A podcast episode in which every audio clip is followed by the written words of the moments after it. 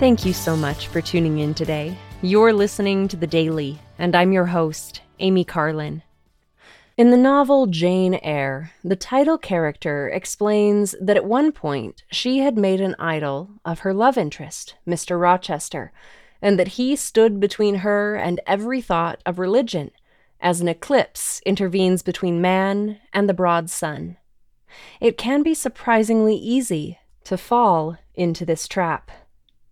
Sometimes we risk putting earthly things before the things of eternity, and these things can eclipse the things that matter most.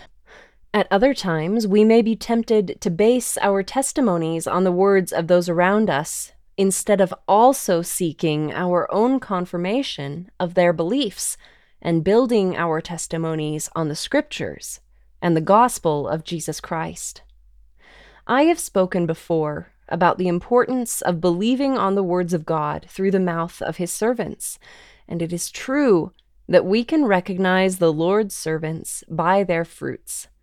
But we must plant the word of God in our own hearts and nourish it so it may bear fruit and we can develop our own testimonies instead of consistently leaning on those of others.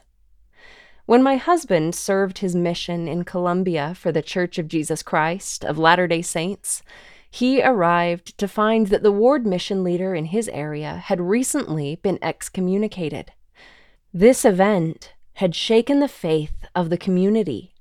As we are converted to the gospel of Jesus Christ, rather than to the testimony of a fallible human being whom we look up to, we build upon the sure foundation of Jesus Christ, a foundation whereon, if men build, they cannot fall. As we build our testimonies upon the rock of Christ, we will be like the wise man who built his house upon the rock.